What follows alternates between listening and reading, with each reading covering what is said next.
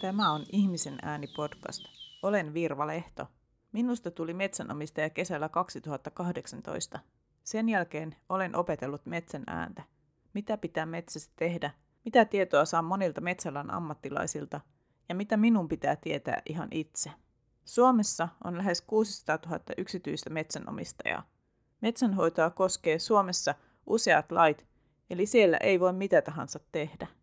Metsänomistajana olen saanut huomata, että monella ihmisellä on mielipide metsistä. Joskus tuntuu, että äänekkäimmin metsänhoidosta puhuvat ne, jotka eivät itse metsää omista. Toisaalta metsän ääni on monesti jonkun muun kuin yksityisen metsänomistajan ääni. Ihmisen ääni podcastin ensimmäisessä sarjassa tuon esille metsänomistajan äänen. Tavoitteena on tuoda moninaisempaa ja laajempaa ääntä esille. Ihmisen ääni podcastin ensimmäisessä sarjassa kuullaan metsänomistajan erilaisia mietteitä ja ajatuksia metsän hoitamisesta ja käsittelystä sekä mitä muuta metsien omistamiseen voi liittyä. Hankkeen sosiaalisen median tilit at ihmisen aani podcast ja at Virvalehto sekä kotisivut virva.net. Me olemme täällä Kymenlaaksossa Villen metsissä tekemässä tätä Ihmisen ääni-podcastin jaksoa. Mulla on tässä haastateltavalla kaupunkilainen metsänomistaja. Kuka olet ja mistä tulet? Olen Ville, asun Helsingissä. Olen filosofi ja sijoittaja ja nykyisin myös metsänomistaja. Olen elättänyt itseni sijoituksilla semmoisen 25 vuotta ja tässä viimeiset pari vuotta on herännyt siihen, että myös metsiä voisi nähdä sijoituskohteena puhutaan tästä metsäkeskustelusta ja politiikasta ja kaikesta, niin kannattaisi muistaa se, että nyt toistaiseksi kuitenkin niin kuin ne päätökset tapahtuu siellä metsänomistajan päässä. Se valinta on siellä. Miten sinusta tuli metsänomistaja? Se on varmaan ollut sellainen haave jo aika pienestä pitäen, että jos olisi oikein rikas, niin mihin muuhunkaan sitä rahaa voisi käyttää, että hankkisi metsiä ja sitten saisi päättää ihan itse, miten niitä hoidetaan. Mutta tuota, ja olen siis tuota, jo tuosta viime vuosituhannen puolelta ollut sikäli metsänomistaja, että meillä on semmoinen yksi 30 hehtaarin palsta Lapissa ja se on ollut kyllä niin kuin enempi virkistyskäyttöön hankittu ja, ja se on suurimmaksi luonnonsuojelualuetta itse asiassa. Tässä nyt sitten heräsin jossain vaiheessa siihen, että siinä on oikeastaan ihan, mulla oli, mulla oli niin kuin taustalla sekä semmoisia sijoitusperusteita siinä, että makrotalous siinä mallissa, että jos Saksan valtiolle lainaa rahaa kymmeneksi vuodeksi, siitä joutuu itse maksamaan. Tavallaan tajus sen, että kaikki reaaliomaisuus, mikä tuottaa pysyvästi jotain tuottoa, niin sehän on itse asiassa aika arvokasta ja metsän arvo sinänsä kyllä on kestävällä pohjalla ja voi edelleenkin nousta, mutta kyllä siinä oli myös hyvin vahvasti näitä muita motiiveja, että on ikäni luonnossa kulkenut ja viihtynyt ja haaveillut siitä, että olisi omaa metsää ja, ja tajusin, että jos sen voi tehdä niin, että se nyt ei taloudellisesti kauheasti maksa minulle, niin mikä sen parempaa. Millaisia tuottovaatimuksia sinulla oli metsille? Tuo äskeinen oli se lähtökohta, että se nyt ei saisi tuottaa kovasti tappiota ainakaan. Ja, ja tietenkin niin kun on osakemarkkinoilta pitkään saanut sanotaan 20 prosentin suuruusluokkaa olevaa vuosituottoa, niin sellaisista ei tietenkään kannata unelmoidakaan, että se on nyt, jos pari-kolme prosenttia saa ja sitten jos oletetaan, että se on inflaation ylittävää, että, että reaalisesti se pysyisi suunnilleen samana, niin siihen sinänsä on ihan tyytyväinen, että ei sen, sen isompaa tuottovaatimusta ole. Ja siellä nyt niin kuin näkemyksen mukaan tällä hetkellä varmaan liikutaankin myös tämän hetkisen inflaation. Ei tämän hetkisen inflaation, mutta en usko, että se nyt ihan pysyvää ole. Et varmaan inflaatio voi jatkossakin olla tota enemmän kuin se 2 prosenttia. Se on ihan mahdollinen skenaario, mutta uskoisin, että on myös tekijöitä, jotka luo painetta siihen puun hinnan nousuun. Ja sitten on myös näitä muita tekijöitä, että me ihan vakavasti on ottanut laskelmissa sen, että ennen pitkää myös näistä metsien hiilinieluvaikutuksista tulisi jotain metsänomistajankin taskuun tuota, luontoarvoillekin jossain vaiheessa löytyy ehkä parempi hinta. Että siitäkin on saatu jo, että ensimmäinen ennakkotapaus meillä on tästä alkuvuodesta, että oli kaivosyhtiö maksoi yhteismetsälle aika ison summan rahaa siitä, kompensoivat omia haittavaikutuksiaan suojelemalla sitä metsää. Miksi halusit omistaa metsää? Olen aina viihtynyt siellä luonnossa ja se on jotenkin hyvin konkreettista, huomattavasti mielekkäämpää myös kuin pörssikurssien tuijottaminen. Ja sitten siellä saa itse päättää, että se on vähän semmoinen oma valtakunta, että saa itse päättää, mitä siellä tapahtuu. Et ei sitten niin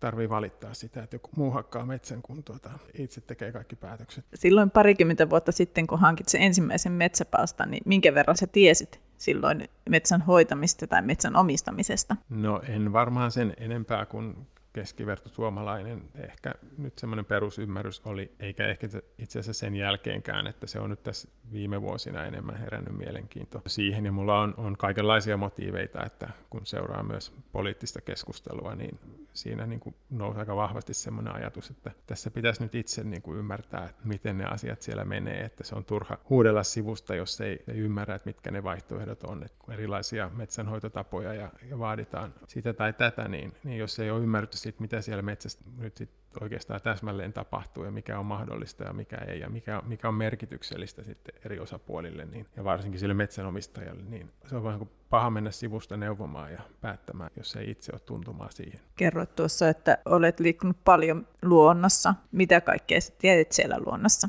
No ihan metsästän ja kalastan ja poimin marjoja, sieniä ja kaikkea perinteistä suomalaista luonnon hyödyntämistä. Ja tietysti mielessä voisi sanoa, että ihan tykkään nykyisin kulkea siellä ja katsoa, kuinka puut kasvaa. Mulle tulee mieleen tästä se, semmoinen, jos joku kysyy, että pitäisikö hänen sijoittaa metsään, niin ehkä mä vastaisin vähän samalla lailla kuin joiltakin jotkut kysyy, että miten näkee sijoituskohteena vaikka taiteen, niin siihen mä yleensä vastaan niin, että joo, että jos on oikein taitava siinä, niin varmaan joku pystyy sillä tekemään niin kuin voitollista bisnestäkin, mutta en mä kyllä suosittele sitä kenellekään, joka ei mitään nautintoa saa siitä, että hän saa katsella sitä taidetta. Et, et vähän samanlainen asenne on kyllä metsien suhteen. Että jos kokee jotain iloa siitä, että kävelee siellä omassa metsässä, niin se on sitten sellaista, että siihen ei edes verottaja pääse puuttumaan siihen. se on kyllä totta.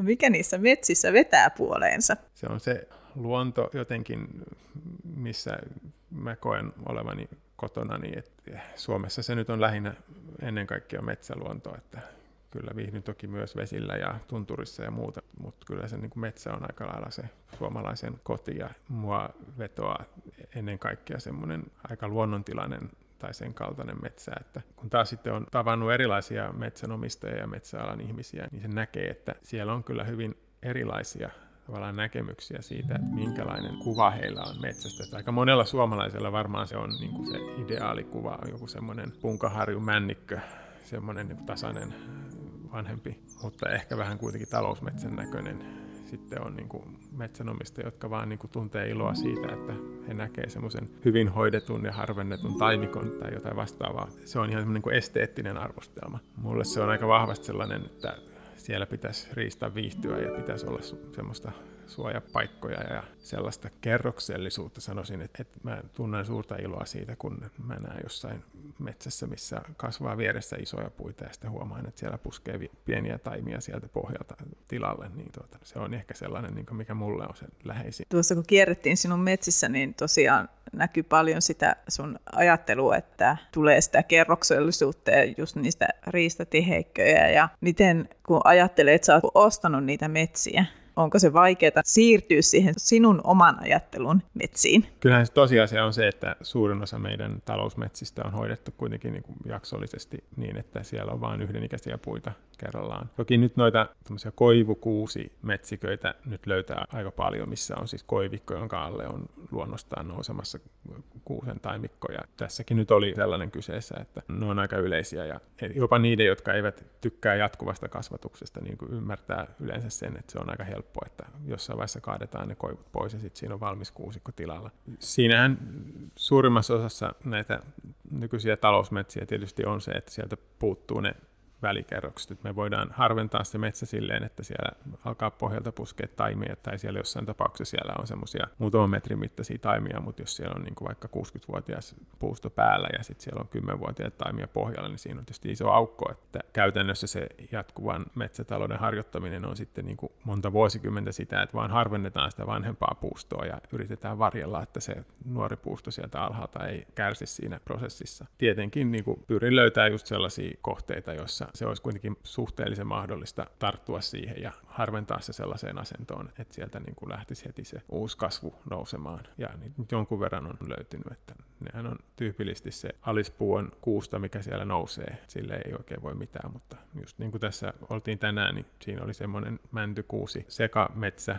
josta nyt sitten tässä nyt myydyssä hakkuussa pyritään poistaa suurin osa niistä isoista kuusista ja jättää suurin osa niistä isoista männystä ja sitten sinne nousee sitä nuorempaa kuusta lähinnä tilalle ja se on edelleen pysyy sitten mäntykuusi sekametsänä. Mitä ajattelet metsien monimuotoisuudesta? Se on mulle tietenkin tärkeää, että tuota, miten sitä monimuotoista mitataan on sitten toinen asia, että jotkut biologit osaa se sitten ehkä paremmin kuin minä sanoo, että mitä kaikkia lajeja niissä on. Mä nyt itse toimin pääasiassa tämmöisten niin kuin, vähän niin kuin maisemallisten ja esteettisten omien arvostelmien varassa, että en osaa sanoa, että kuinka monta öttiäistä siellä lahopuussa nyt sitten onkaan. Kyllä pyrin niin kuin mahdollisuuksien mukaan aina parantamaan sitä, hankkimaan myös ymmärryksen siitä, että, että minkälaiset asiat niin kuin nykyisin on vaarassa ja, ja mitä, mitä kannattaisi suosia sen näkökulman mukaan. Kerroit aiemmin, kun me tuolla metsässä kuljettiin, että sulla on eri puolilla Suomea metsää. Minkä takia sä oot hankkinut eri puolilta Suomea metsää? Ensimmäinen syy on varmaan se, että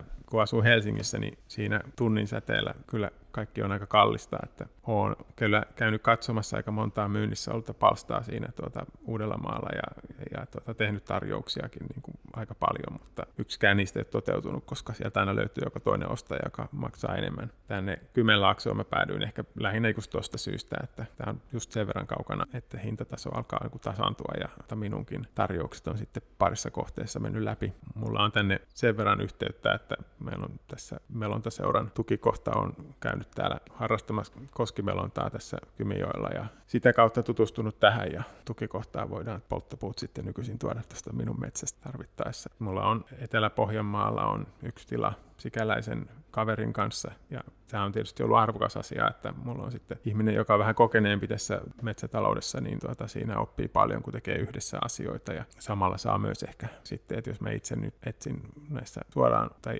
itse hallitsemissa, niin, niin kokonaan olet hallitsemissa niin metsissä tätä jatkuvaa kasvatusta ja suojeluasioita ja näin, niin siellä sitten saa paremmin tuntuma siihen, mikä se vaihtoehto on. Että et meillä nyt sielläkin on, on muutama hehtaarin aukkohakkuuta tulossa tässä.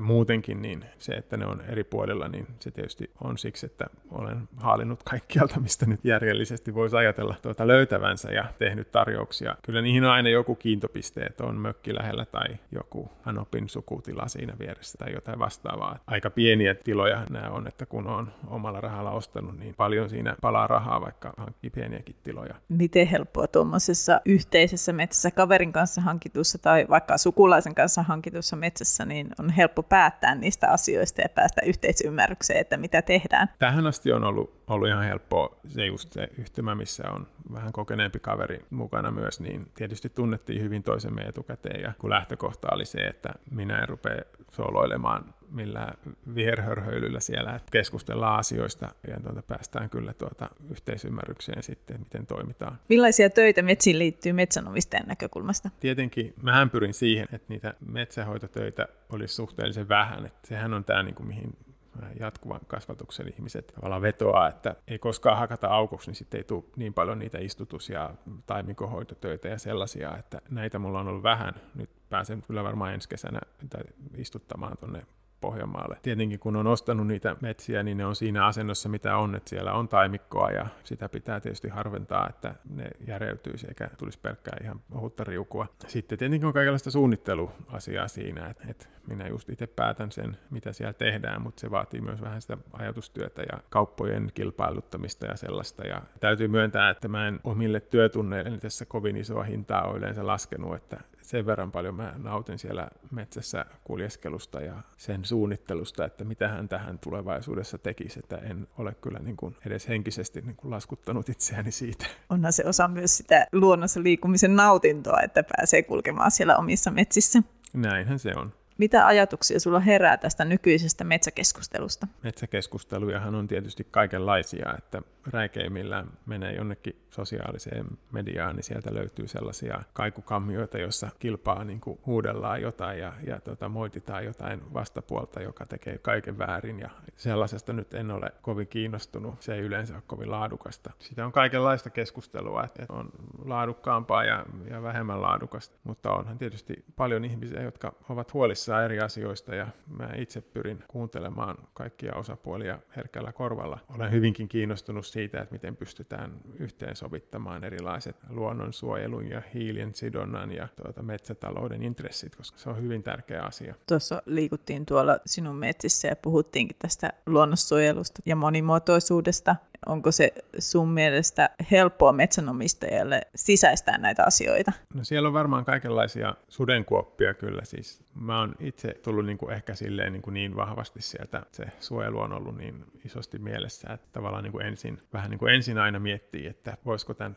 metsän suojella ja sitten miettii, että jos ei sitä voi, niin sitten miten siitä saisi hakkuutuloja. Et moni tietysti tulee sieltä toisesta puolesta ja sitten en osaa sanoa, että kuinka helppoa se on saada sitten selville niitä muita vaihtoehtoja. Se, mikä siellä on semmoinen ikävä asia, on se, että meillä edelleen on sellaisia sudenkuoppia, että kun metsänomistaja lähtee kysymään, että olisiko tässä jotain suojelemisen arvosta, niin siitä saattaa tulla merkintä sinne, että tämä on nyt öö, metsälakikohde ja tota, että jos sen ei olisi sanonut mitään, niin olisi ehkä niin kuin voinut hakata. Ja tämä on tietysti sellainen asia, mikä pitäisi tietenkin jotenkin saada pois, että, että olisi parempi, jos ihmiset voisivat vapaasti selvittää ja olisi tahoja, jotka neuvoo siinä ja siitä ei saisi olla ikinä mitään vahinkoa metsänomistajalle, että menee kysymään, että onko täällä mun metsässä nyt jotain arvokasta luontokohdetta. Saako tuommoiseen neuvoja metsätoimijoilta? Kyllä niitä varmaan saa, kun kysyä. Tosiaan, kun on valmis ottamaan sen riskiin, että sinne nyt sitten tulee merkintä siitä, kun on käyty, että tämä nyt on joku metsokohde tai tuota metsälakikohde. Kyllä mun on ollut hyvä kuva siitä, mitä mä oon niin kuin erilaisten ihmisten kanssa ollut tekemistä, vaikka nyt metsäkeskuksesta, niin kyllä ne on heti neuvoneet ja miettineet sitä hyvinkin niin kuin minun kannaltani sitä asiaa ja heti tajunneet, että minkälaisia asioita mä tarvitsen. Ja myöskin niin kuin sit vaikka metsäyhtiöiden puunostajat, niin on kyllä, niin kuin, kyllä ne kuuntelee metsänomistajaa aika herkällä korvalla, että tajuavat sen, että mikä se on, että mitä minä siinä haen ja, ja ottavat huomioon. Mä oon sen verran tuore tässä metsätalousasiassa, että mä oon muutamia hakkuita tässä sopinut, mutta en vielä nähnyt niiden toteutuksia, että saa nähdä muuttuuko mielipide sitten siinä vaiheessa, kun se moto on siellä käynyt. Eli tässä vaiheessa tuntuu siltä, että oot saanut niin omaa ajattelua ja omaa mielipidettä kuuluviin niiden yhteistyökumppaneiden kanssa. Kyllä, melko hyvin. Että kyllä se, kun ihmisten kanssa puhuu, niin yleensä niin kuin he ymmärtää, että mistä lähtökohdista minä siinä on liikkeellä ja mitä heidän kannattaa minulle ehdottaa ja tarjota. Puhuit tuossa, että sulla on tulossa hakkuita sinne omiin metsiin, niin millaisia hakkuita sulla on tulossa sinne? Tähän lähimpään kohteeseen, siinä on itse asiassa kolmekin eri kuvioa. Siinä on semmoinen perinteisempi harvennus, sitten on, on se, semmoinen tuota, just tämmöinen eh, nuori koivikko, jossa on kuusen tainta alla, joka pitäisi harventaa myös. Ja tuota, sitten on semmoinen vanhempi kuvio, missä on, on se poimintahakkuu ja nämä nyt sitten toteutetaan samalla kertaa. Mitä se poimintahakkuu tarkoittaa? Eli siitä pyritään muokkaamaan semmoinen eri-ikäinen metsä, joka tavallaan jatkuvasti tuottaisi uutta puuta jonkun verran. Ja se harvennetaan niin harvaksi, että tainta nousee kunnolla sieltä alhaalta. Siinähän nyt todellakin puuttuu se, että siellä ei ole paljon semmoisia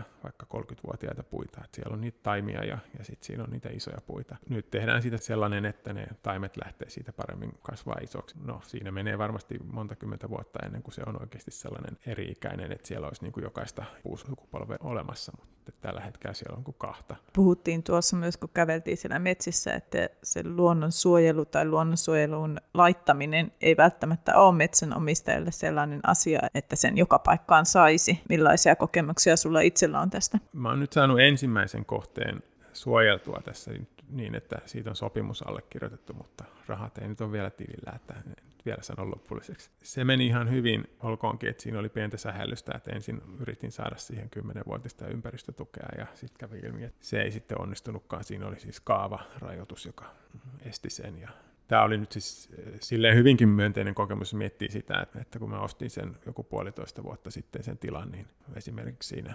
metsähoitoyhdistyksen arviolaskelmassa, joka siinä kaupan pohjana oli, toki maksoin kyllä enemmän hintaa kuin mitä sen arvion mukainen, niin taitaa tulla suunnilleen kaksi kertaa sen verran sitä suojelukorvausta nyt, kuin mikä siinä oli laskettu sen kuvion arvoksi. Loppupelissä meni tavallaan kannaltasi hyvin. Joo, meni. Et tietenkin siinä oli riski, että se ei onnistukaan. Se on ehkä mysteeri vielä, miten se menee tuo hinnoittelu tuolla pysyvän suojelun kohdalla, mutta niistä ympäristötuista, kun se on aika selkeä se kaava, millä se lasketaan, niin olen kyllä huomannut sen, että, että se kyllä suosii sitä, että on joku tämmöinen lehtipuu, kuituvaltainen kuvio, niin siitä voi saada aika hyvänkin korvauksen, kun taas sitten, jos siinä olisi paljon havutukkia, niin sitten se ympäristötuki olisi aika pieni verrattuna siihen puuston arvoon. Miten helppoa metsänomistajan on itse niin kuin huomata tällaisia suojeluarvon kohteita tai metsälakikohteita tai ympäristötukikohteita? Kyllä mäkin olen vähän amatööri noin biologina, mutta kyllähän ne niin kuin ihan selkeällä suomella kirjoitettuja on noin vaikka metso-ohjelman ohjeet, että millä niitä luokitellaan. Et eihän se nyt ole välttämättä ihan triviaalia edes arvioida jonkun puuston ikää, että onko se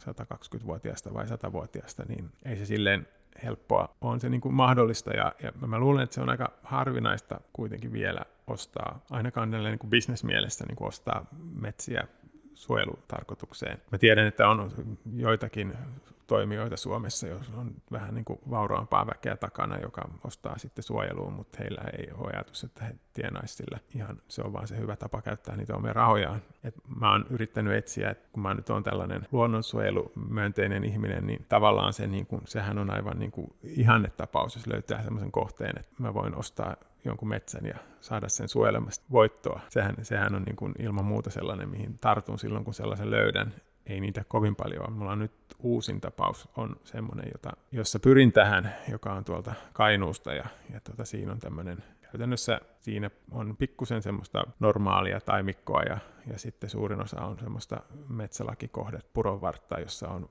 vanhaa korpikuusikkoa ja laskeskelin näin, että tein sen verran halvan tarjouksen, että siitä pitäisi suojelukorvauksen olla selvästi isompi kuin ostohinta, mutta tietenkin niin kuin aikavalaisessa jännityksessä nyt olen edelleen, kun siinä on kuitenkin yleensä pitkät käsittelyajat ja ei siitä nyt täyttä varmuutta ole. Että vähän niin kuin sen varassa, että omaan silmään siellä näytti olevan aika paljon sitä lahopuuta. Uskalsin nyt heittäytyä sitten sen varaan, että joku asiantuntija on samaa mieltä, että olisi nyt suojelemisen arvoinen kohde. Entä jos et saa sitä suojelua, niin mitä sille sitten tapahtuu? Siitä, siitä saattaa tulla tappioita kyllä. Mutta mikä on se ajatus siitä sitten metsähoidollisesti? No joo, se on, se, se on kyseinen kohde on sellainen, että kyllä sinne varmaan voisi jonkunlaisen poimintahakkuun niin kuin lain puitteissa toteuttaa. Se olisi vähän haastavaksi, koska siinä on just semmoinen puronotko, jossa on aika paljon rinnettä siinä. Että niin kuin kävin siellä, niin, niin totesin, että tämä on niin kuin voitollinen tapaus, jos tähän menee suojeluun ja saa niin kuin sen normaalin puustokorvauksen siitä ja, ja todennäköisesti tuotto jää kyllä hyvin huonoksi hyvin pitkäksi aikaa, jos se ei onnistu. Ja siksi luultavasti olin ehkä se ainoa kiinnostunut. Kerroit, että sinulla on metsää eri puolilla Suomea, niin onko ne palstat tai niiden erilaisuus jollakin tavalla vaikuttanut siihen sun ajatteluun metsistä? En voi ehkä sanoa, että kauhean isoja muutoksia olisi tapahtunut, mutta kyllä siinä on ollut se motiivi, että se on kiva omistaa hyvin erilaisia kohteita, niin niistä oppii hyvin erilaisia asioita. Et niin kuin tässä vaiheessa osaa sanoa, että, että mitkä asiat olisi muuttunut, on suhteellisen pieniä vielä, että mistä ajattelisi nyt eri lailla kuin vaikka pari vuotta sitten, mutta se kyllä niin kuin on rikkaus, että tavallaan näkee erilaisia asioita ja, ja mulla on niin kuin vahvat motiivit siihen, että tavallaan ymmärtää sitä koko alaa ja ymmärtäisi niitä luonnonsuojelu- ja talousnäkökulmia ja, ja minkälaista se metsätalous on eri puolilla. Mitä ajattelit metsien tulevaisuudesta? Metsäthän on meille suomalaisille yleensä, metsä on sellainen aika lailla vakaa elementti maailmassa, että se on kyllä edelleenkin, mä ajattelen niin, että kyllä näitä metsiä tässä meidän ympärillä tulee olemaan vielä sen jälkeenkin, kun me ei täällä enää olla. Tietenkin niin kuin ilmastonmuutos vaikuttaa metsiin, että voi olla isoja asioita, niin kuin nyt paljonhan puhutaan tästä kuusista ja hyönteistuhoista, ja voi olla, että on tietynlaiset metsätyypit kärsii paljonkin, mutta kyllä nyt varmaan suht turvallisella mielellä voi olla siitä, että jonkinlaista metsäluontoa Suomessa tulee säilymään vielä aika pitkään. Vielä viimeisenä kysymyksenä, että mikä on se tärkein asia, minkä haluat maailman kuulevan metsien omistamisesta? Ehkä semmoinen pitkäjänteisyys, mikä siihen liittyy. Että yleensä ne metsänomistajat ajattelee asiaa niin kuin hyvin pitkälle. Että nekin, jotka harrastaa sitä avohakkuuta, niin ne kyllä sitten niin kuin laittaa niitä taimia sinne ja miettii, että näistä tulee 80 vuoden päästä se ja sen näköinen metsä. Puhutaan tästä metsäkeskustelusta ja politiikasta ja kaikesta, niin kannattaisi muistaa se, että nyt toistaiseksi kuitenkin niin kuin ne päätökset tapahtuu siellä metsänomistajan päässä. Se valinta on siellä jokaisella yksittäisen. Me puhutaan hirveästi siitä, että kuinka monta prosenttia pitää suojella koko Suomen pinta-alasta tai EU-pinta-alasta ja kuinka monta kuutiometriä pitää Suomessa hakata puuta. Mutta sitten kuitenkin se koostuu vain siitä, että miten ne yksittäiset ihmiset siellä tekee päätöksiä jonkun yksittäisen metsäkuvion kohdalla, että minkälainen hakkuu tähän tulee. Ja tavallaan niin kuin kannattaisi välillä mennä ja miettiä sitä sieltä näkökulmasta. Että jos haluaa vaikuttaa asioihin, niin kannattaisi vaikuttaa siihen, että miten nämä ihmiset saa toimivan toisella. Ja myös antaa heille niin kuin sitten se relevantti informaatio, että he olisivat hyvin niin kuin tietoisia kaikista asioista, mitkä siihen vaikuttavat. Kiitos Ville tästä keskustelusta. Kiitos, oli mukava olla täällä.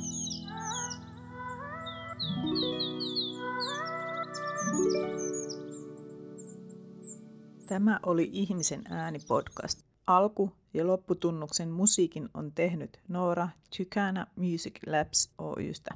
Metsän ja lintujen äänet Yle-lisenssillä CC-BY. Hanketta on rahoittanut Metsämiesten säätiö. Lahjoitukset ja säätiöfuusiot ovat tärkeä osa säätiön yleishyödyllisen toiminnan vaikuttavuutta. Lisätietoja www.mmsaatio.fi. Seuraa meitä Instagramissa ja Facebookissa at ihmisen aani podcast sekä at virvanet ja Instagramissa myös henkilökohtaiselta tililtäni at virvalehto yhteenkirjoitettuna. Lisäksi tekstit löytyvät artikkelimuotoon kirjoitettuna kotisivuiltani virva.net. Ihmisen ääni podcastin on toimittanut ja tuottanut Virvalehto. thank you